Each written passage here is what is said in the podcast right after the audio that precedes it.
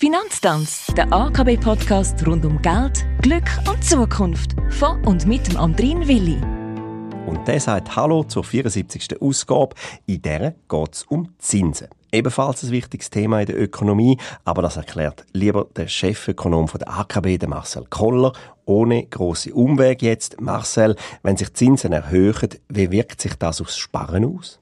Ja, für jemanden, der sparen will, sind Nachrichten über steigende Zinsen auf den ersten Blick einmal grundsätzlich positiv. Wenn sich das Zinsniveau erhöht, wie wir das gerade jetzt, Anfang März 2023 erleben, dann bedeutet das, dass man auf seinem Sparkonto wieder einen positiven Guthabenzins bekommt.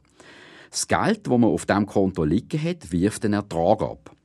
Allerdings sollte man dabei darauf achten, wie lange man sein Geld anlegen kann oder anders gesagt, wie dringend dass man auf sein Geld unmittelbar zugreifen möchte. Je länger dass man sein Geld der Bank zur Verfügung stellen kann, desto höher ist der Zins, den man dafür bekommt. Konkret bedeutet das, dass man auf einem Privatkonto, wo man jederzeit über sein Geld sofort verfügen kann, einen tieferen Zins bekommt, als auf einem Sparkonto, wo man eine bestimmte Kündigungsfrist hat, wenn man das ganze Geld möchte beziehen. Eine wichtige Rolle spielt auch das Inflationsniveau. Wenn die Inflationsrate höher ist als der Zins auf dem Konto, dann kann man sich mit dem Ersparten trotz Zinsertrag weniger leisten.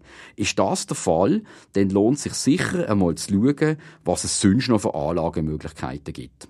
Ein guter Punkt, aber wie wirkt sich eine Zinserhöhung auf andere Anlageformen aus? Wenn Zinsen steigen, dann steigt auch die Entschädigung für zinsabhängige Anlageformen. Konkret heißt das, dass Termin- und Festgelder wieder mehr Zins abwerfen. Dabei gilt im Normalfall, je länger das die Laufzeit von einer Anlage ist, desto höher ist der Zins, den man dafür bekommt. Eine langlaufende Termingeldanlage hat also einen höheren Zins als ein kurzlaufendes Festgeld. Allerdings muss man sich bewusst sein, dass man während der Laufzeit keinen Zugriff auf das Geld hat, sondern erst wieder am Ende der Laufzeit.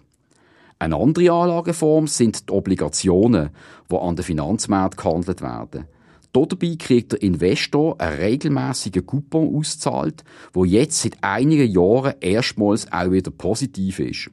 Allerdings ist man mit Obligationen den Bewegungen an den Finanzmärkten ausgesetzt. Das heißt, der aktuelle Wert von einer Obligation verändert sich, je nachdem, wie sich die Zinsen verändern. Wenn die Zinsen weiter steigen, dann sinkt der aktuelle Wert von einer Obligation und umgekehrt. Und wie sieht es an den Aktienbörsen aus? Kommen höhere Zinsen denn dort gut an? Ja, normalerweise sind steigende Zinsen nicht gut für Börsen. Höhere Zinsen bedeuten ja höhere Kreditkosten für die Unternehmen und damit weniger Ertrag in der Zukunft. Gerade jetzt, Anfang März 2023, sehen wir jedoch ein anderes Bild. Weil ein Haufen Anleger nach wie vor möchten investieren, fließt immer noch viel Geld an die Börsen und stabilisiert den Kurs.